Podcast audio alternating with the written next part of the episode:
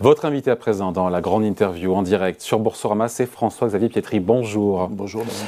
Ancien directeur des services économiques de TF1 et d'LCI, auteur de Voitures électriques qui sont devenus fous, livres très critiques, on va en parler. Quel effet ça fait d'être euh, de l'autre côté là? C'est à vous qu'on va poser des questions. Hein. Ah oui, on, prend plus le temps de faire les choses, c'est bien, hein, c'est sympa. La quotidienne, c'est un rythme assez, oui, euh, oui, assez chaud. Bon, euh, c'est un livre évidemment qu'il faut lire parce que mm. le bruit ambiant, c'est que la voiture électrique, c'est formidable, etc. Quand on en a une ou une moto électrique, ce qui était mon cas, on se rend compte que tout est quand même beaucoup plus compliqué. Ce qui est sûr, c'est que euh, on a fait ce choix en Europe, qui est un choix politique, 2035, avec ce coup près. Plus aucune voiture euh, neuve à moteur thermique. Euh, tout ça sera interdit. Et pour vous, quand on vous lit, on comprend bien, c'est une folie. Mais ne pas vouloir sauver la planète n'est pas une autre folie Il y a des façons de le faire. Et ce que je trouve curieux dans cette décision, c'est qu'elle a un certain nombre d'implications complètement folles et que le choix qui est fait, le double choix, celui d'abord binaire, du tout ou rien, c'est-à-dire c'est tout électrique ou rien, c'est-à-dire euh, ne laisser en quelque sorte aux industriels aucune autre possibilité, euh, comme par exemple l'hybride, etc. C'est le rien, tout ou rien. Et une échéance qui est complètement folle. 2035, en réalité, les constructeurs, se préparent pour 2030, tous aujourd'hui, c'est-à-dire une dizaine d'années, pour une bascule aussi importante à la fois sur le plan social, sur le plan sociétal, sur le plan écologique, c'est euh, ridiculement court. Donc on prend, on fait courir euh, à la société européenne des risques considérables, alors que les autres continents, euh, les États-Unis, l'Asie, etc., ne sont pas du tout dans cette logique-là. Ils prennent beaucoup plus de temps pour faire les choses. Et pourquoi ce choix alors? Pourquoi cette un choix dogmatique? C'est un choix dogmatique, c'est un choix finalement assez simple. On a qui choisi. Sert, qui sert quels intérêts? Mais non, mais alors quels intérêts? À qui profite le crime? Déjà, je pense que les... c'est un choix simple. Euh, la voiture, euh, transformer une voiture thermique en voiture électrique, c'est enfantin. Euh, le moteur électrique, on connaît ça depuis le début du siècle, enfin, voilà, sans aucun problème. Les batteries, eh bien, elles sont là, elles nous sont livrées par conteneurs entiers de la Chine, elles sont là, c'est très simple. Donc le, choix industriel est très simple. À côté de ça, il aurait fallu, pour aller dans cet objectif de, réduction des émissions de CO2, par exemple, euh, s'attaquer à l'aviation, euh, s'attaquer à l'industrie, mm. euh, s'attaquer. C'était plus compliqué. Mais c'est beaucoup plus. Mais même l'agriculture. L'agriculture aujourd'hui en France émet plus de CO2 que la voiture. Mm. bon, le bœuf, rien que le bœuf, c'est 9% des émissions de, de, CO2, la voiture c'est 15%. Est-ce qu'on va supprimer, est-ce qu'on va interdire de manger du bœuf en 2035 Ça paraît un peu, voilà, ça paraît un peu compliqué. Qu'est-ce qu'ils font les Américains et les Chinois, eux? Et ils ont une approche qui est beaucoup plus, euh, j'allais dire. Parce que dans euh, l'Inflation Reduction Act de Joe Biden, il y a des crédits euh, uniquement pour les voitures américaines, ce qui pose aussi beaucoup de questions quand même. Hein. Alors, ça, fait, partie des folies que, je souligne, la folie industrielle. On est en train de, livrer le marché européen aux Chinois. Oui, effectivement, Joe Biden a 350 milliards, 370 milliards de dollars de, de plans de relance américains, mais destinés aux industries américaines.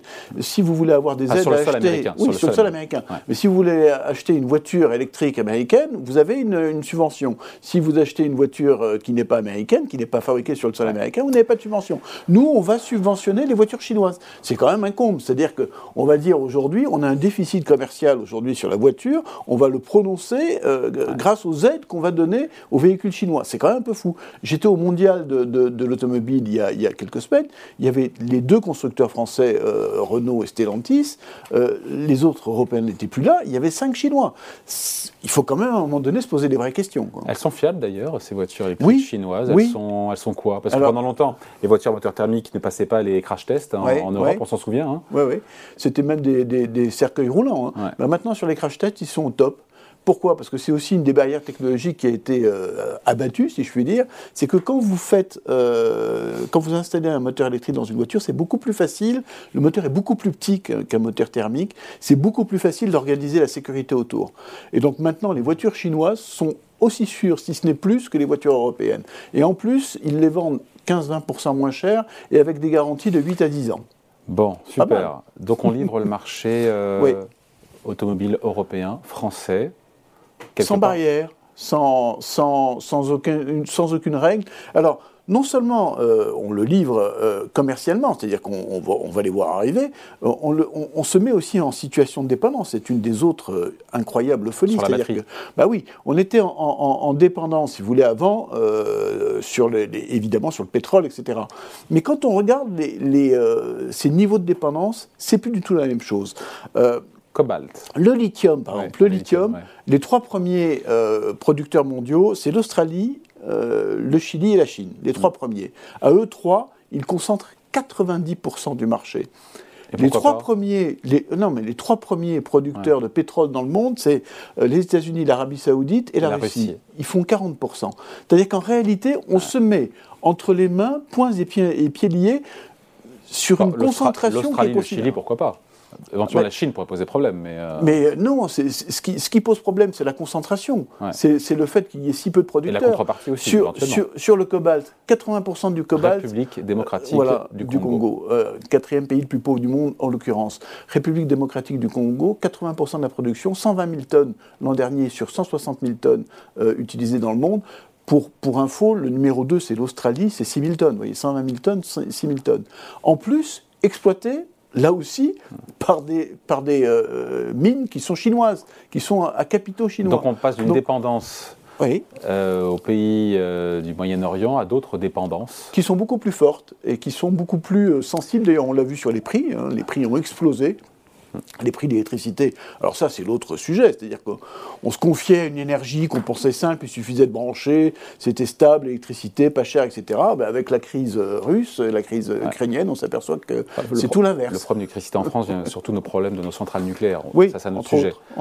Mais juste donc, en gros, mais sur, le, sur les batteries, euh, euh, il y a des projets. Moi, je me souviens d'avoir reçu le patron de Vercor, associé avec mm. Renault, pour créer des gigafactories clean avec du recyclage sur le sol français. Il y a encore le combat n'est pas perdu, euh, François-Xavier Alors, euh, le combat n'est pas perdu, on va être optimiste, il est loin d'être gagné. C'est-à-dire qu'aujourd'hui, la production de batteries en Europe, c'est 2% du marché mondial. Ah. Euh, l'objectif européen est d'arriver à 25% en 2030.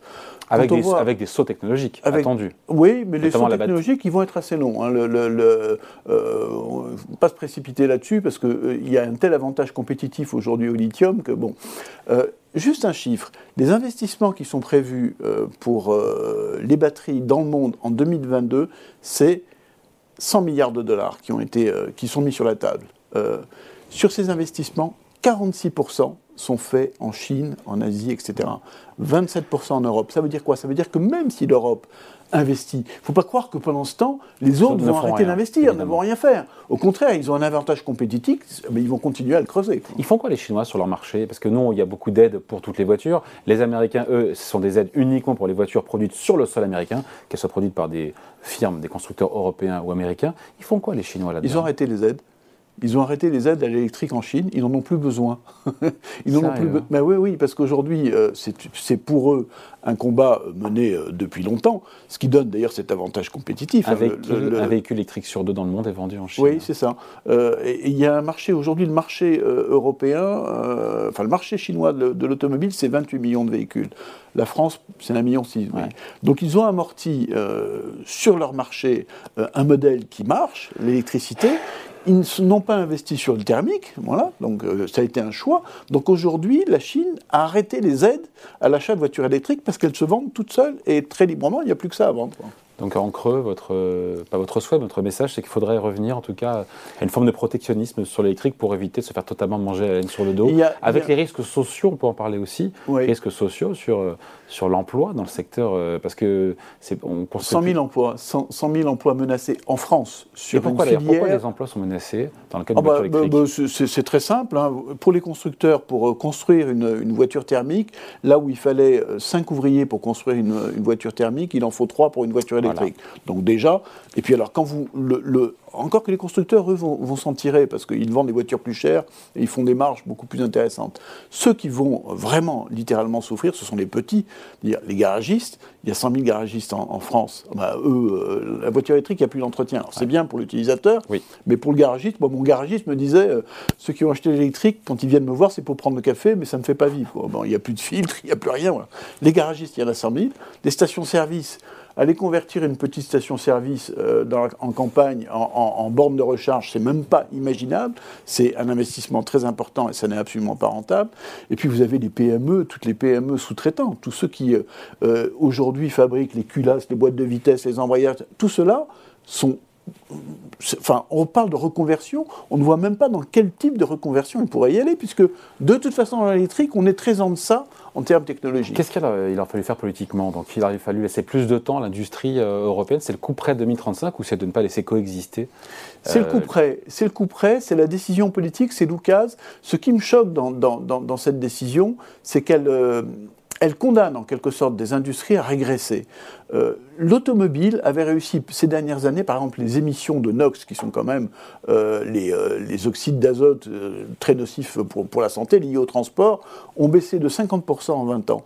Les, les, émissions de particules fines, les pires, ont, baissé de 60% en 20 ans. C'est-à-dire que les constructeurs ont été capables de gérer et de faire un effort. et technologiquement, il y avait, par exemple, le, le secteur automobile était en train d'investir sur des moteurs à essence à consommation de 2 litres au 100. 2 litres au 100. Ils ont arrêté, c'est terminé. Euh, ils n'investissent plus un centime.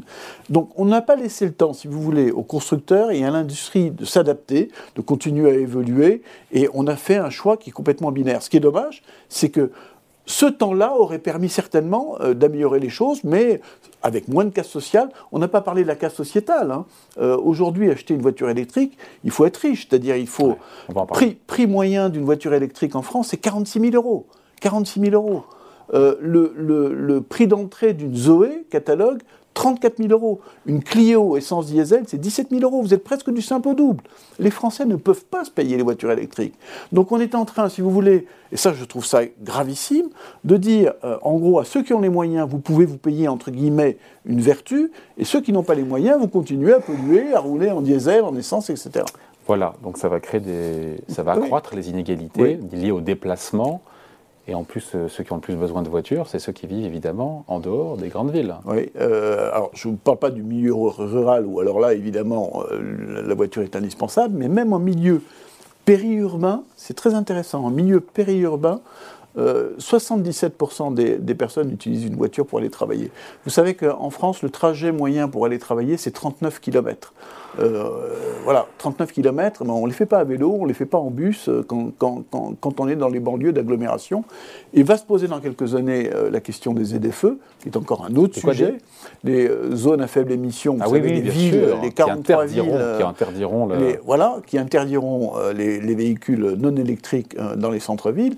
Là aussi, c'est une folie absolue. Et c'est encore un, un, schisme social, enfin sociétal. C'est-à-dire qu'on va dire à, ceux qui sont à l'extérieur des centres-villes, ben non, vous ne pourrez plus euh, euh, rouler avec des véhicules pas chers et vous serez obligé de passer à l'électrique. Carlos Tavares, le patron de Stellantis, qui a dit que la parité entre la voiture thermique et la voiture électrique, ce sera pour 2026. Vous, vous n'y croyez pas Absolument pas. Et d'ailleurs, les. Euh, Pardon, c'est Carlos Tavares, quand même. Oui, oui, mais oui. il est placé quand même. Hein. Oui, il est bien placé. Il y a quelque temps, il, s'exprimait assez fortement pour dire que la voiture électrique, la voiture électrique était une folie absolue. Donc hum. aujourd'hui, si vous voulez, les constructeurs n'ont pas le choix que Ils n'ont pas le choix d'y aller. Ils y vont massivement et ils ont raison. Ils ont raison parce que de toute façon, ils, ne peuvent pas faire autrement. Et puis ils les vendent plus cher. Et puis, par ailleurs, quand vous voyez l'évolution des bénéfices euh, des, des euh, Stellantis, c'est 13 milliards de bénéfices. en vendant moins de voitures. En vendant moins de voitures. Donc pourquoi? Parce qu'ils vendent des voitures plus chères. La voiture électrique, elle est très chère, donc elle est très rentable. Donc, donc ça fait les affaires des constructeurs. sur le prix des batteries, euh, les prix des batteries ont fortement baissé sur les dix dernières années depuis cette année, c'est reparti à la hausse. C'est reparti à la hausse. Pourquoi? Parce qu'il y a un problème de matière première. Vous savez que sur le lithium, euh, euh, l'Agence internationale de l'environnement, qui n'est pas n'importe qui, prévoit un, besoin de lithium multiplié par 40, par 40 d'ici 2040. Euh, On va le trouver où ce lithium? C'est l'AIE, c'est ça? Agence de l'énergie, pas de l'environnement. Ah oui, l'énergie, pardon. Mais et donc on sous-estime le risque social, le risque sociétal, et est-ce qu'on sous-estime aussi l'impact environnemental euh, des voitures électriques? Parce qu'on dit que c'est plus écolo, euh, voilà, euh, il y a, oui, il y a, plus d'émissions de CO2. C'est plus écolo quand on est dans un centre-ville et qu'on est très content d'avoir une voiture électrique qui n'émet pas de CO2 ou peu de CO2 quand on l'utilise. Sauf que là aussi, enfin là pardon, c'est un, énorme mensonge, c'est l'ADEME hein, qui le dit, l'agence gouvernementale cette fois-ci sur l'environnement, euh, qui nous dit une voiture électrique, elle part avec un déficit écologique important. C'est-à-dire qu'effectivement, En amont. en amont, pour construire la voiture, bah, il faut aller extraire du cobalt, il faut aller euh, extraire du lithium. Euh, le lithium, euh, une tonne de lithium, c'est euh, 2, millions de mètres cubes d'eau, enfin juste pour poser les problèmes. quoi. Le cobalt, bah, vous utilisez des camions, des, des, des, bulldozers. Donc, voilà. donc ça veut dire que à sa naissance, une voiture électrique a un déficit écologique important. Euh, ce qui est- et ce qui est frappant, c'est que ce déficit, il est gérable sur les petits modèles, c'est-à-dire que l'ADEME nous dit qu'en dessous de 60 kWh, une batterie de 60 kWh, c'est-à-dire une 308 ou une méga, Ouais. vous êtes à peu près dans, le, dans, dans la vertu écologique. Au-delà, Les gros SUV. même pas les gros, les voitures moyennes, il faut 70 000 km, 70 000 km, c'est-à-dire 5 ans. 5 ans, en France, on fait 13 000 Ouais. km par an, 5 ans avant d'arriver euh, à faire mieux qu'un véhicule thermique équivalent. Bon, ça passe. 5 ans, il faut, les- il faut, il faut quand même. euh, Voilà, donc euh, si vous voulez, quand on nous dit que la voiture euh, est, est Ah, absolument suite, écologique, c'est pas Ouais. tout de suite. Et pour les gros SUV, c'est jamais. C'est simple, c'est jamais. Donc c'est une hérésie. Une Un gros SUV électrique. euh, euh, ah ben, c'est une hérésie absolue, en- sur le strict plan écologique. Et ça, c'est sur la production en amont. Hmm. Après, il y a l'usage au quotidien. Vous la f- votre plein, vous le faites à quoi?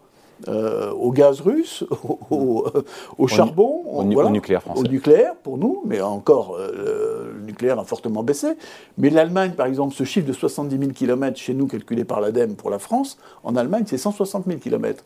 Et je ne vous parle pas de la Pologne, où la Pologne, le mix énergétique, quand vous faites, euh, c'est 70% de charbon aujourd'hui. Ouais. 70%. C'est-à-dire que quand vous faites le plein de votre voiture électrique en Pologne, vous le faites à 70% au charbon.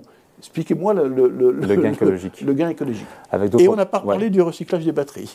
Oui, mais il y a des choses. Le patron de Vercor m'a dit qu'encore une fois, euh, on pouvait oui, recycler, oui. ça se recyclait très bien, les oui, batteries électriques. mais c'est très consommateur d'énergie. Oui, il faut le dire. C'est très consommateur d'énergie, donc c'est consommateur de CO2. Pour recycler une batterie, il faut la désosser, il faut la démonter, il faut isoler le cobalt, il faut isoler le lithium.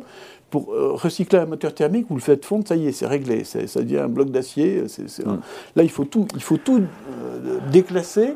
Après, il faut euh, recycler ce qu'on peut recycler et enfouir le reste, parce qu'il va, va quand même falloir enfouir. Ça fait juste référence à un, à un sujet un peu nucléaire, l'enfouissement. Je pense que ça va poser de vrais sujets dans le futur. Ouais. Et des points noirs, on le voit bien de la voiture électrique. Enfin, encore une fois, celles et ceux qui en ont le savent. Euh, il y a le prix, on l'a dit, très cher, et ça va le rester pendant un moment. Euh, L'autonomie de la batterie, c'est quand même problématique aujourd'hui. Il y a l'histoire des bornes de recherche. Mais ça, c'est à l'instant T. Et si on se projette un tout petit peu, on se dit que voilà, il y a une nouvelle génération de batteries qui vont arriver, il y aura plus de bornes. Ça va s'améliorer, non? Ça va s'améliorer, mais évidemment, et moi je ne dis pas que... la- le- Parce que certains pourront croire que François-Xavier Pétry est contre. Non, non, je Et suis pas contre contre. idéologiquement, Non, non, non, et non, que, pas du euh, tout. Et alors, et je ne suis pas du tout climato-sceptique. Voilà, j'allais y Non. venir. Non, non, pas du tout. Au contraire, je pense qu'il faut y aller et que la voiture électrique est une des solutions. Ce qui me choque, ce que je disais tout à l'heure, c'est le côté binaire, c'est le côté euh, ayatolesque, j'allais dire, de, de la voiture Tout ou électrique. rien. C'est tout ou rien. Or, il y a deux. Par exemple, vous avez le gaz naturel euh, pour les véhicules qui est euh, un, très bon compromis. Ça continue à émettre un peu de CO2, mais vous faites mieux quand même. Vous avez l'hydrogène qui, qui, qui, dans la montée en puissance, si vous voulez, là est en train d'être coupé par euh, l'arrivée des batteries chinoises. Donc c'est ce, le côté binaire qui me choque. Qu'on y aille, c'est évident. Il faut à un moment donné que, que tout le monde se pose des questions, mais que la- l'automobile, le secteur automobile soit le seul de cette façon, de façon euh, aussi brutale, c'est ça que je trouve choquant. Ouais. Et donc, pour corriger le tir, qu'est-ce qu'il faudrait faire sur tous les sujets qu'on a évoqués Maintenant qu'on y est et qu'on y va? Plus de temps d'abord. Il y a une clause de revoyure hein, Oui, qui mais est alors, pas en, euh, en euh, 2026, je crois. Oui, c'est non? 2026. Et c'est Thierry Breton. Ce que je trouve assez amusant, parce que vous dites aujourd'hui aux industriels, Stellantis, Renault, etc. Faut tout changer. faut tout changer. Mais en 2026, on va se Mais en revoir. 2026, on va se revoir. Enfin, je veux C'est dire, euh, soyons juste un peu sérieux. Ouais. Euh, on parle de milliards d'investissements, on parle de, de- de- de sujets sociaux très importants. Euh, Stellantis, il y a des plans de, de départ de- de- de- de- de- d'effectifs de, de 1300 personnes par an. Euh, donc, enfin, il ne faut pas rigoler avec ces choses-là. Euh, une clause de revoyure, elle va dire quoi? Elle va dire oui, au lieu de 2035, ce sera 2040. Mais euh, les, les constructeurs, ils sont déjà organisés pour 2030. Il- C'est plus le sujet. Ça sera trop tard. Le sujet, c'est est-ce qu'on peut euh, avoir un mix un peu différent et est-ce que la clause de revoyure, elle, elle peut aller aussi sur le fond, c'est-à-dire se dire, par exemple, travailler plus sur l'hybridation, sur ce genre de sujet. J'en suis pas tout à fait convaincu. Bon, Et pour s'en convaincre, il faut lire ce livre Voitures électriques qui sont devenus fous, signé François-Xavier Pétry, c'est aux éditions de l'Observatoire. Merci de passer nous Ben, voir. Merci à vous. À bientôt. Au revoir.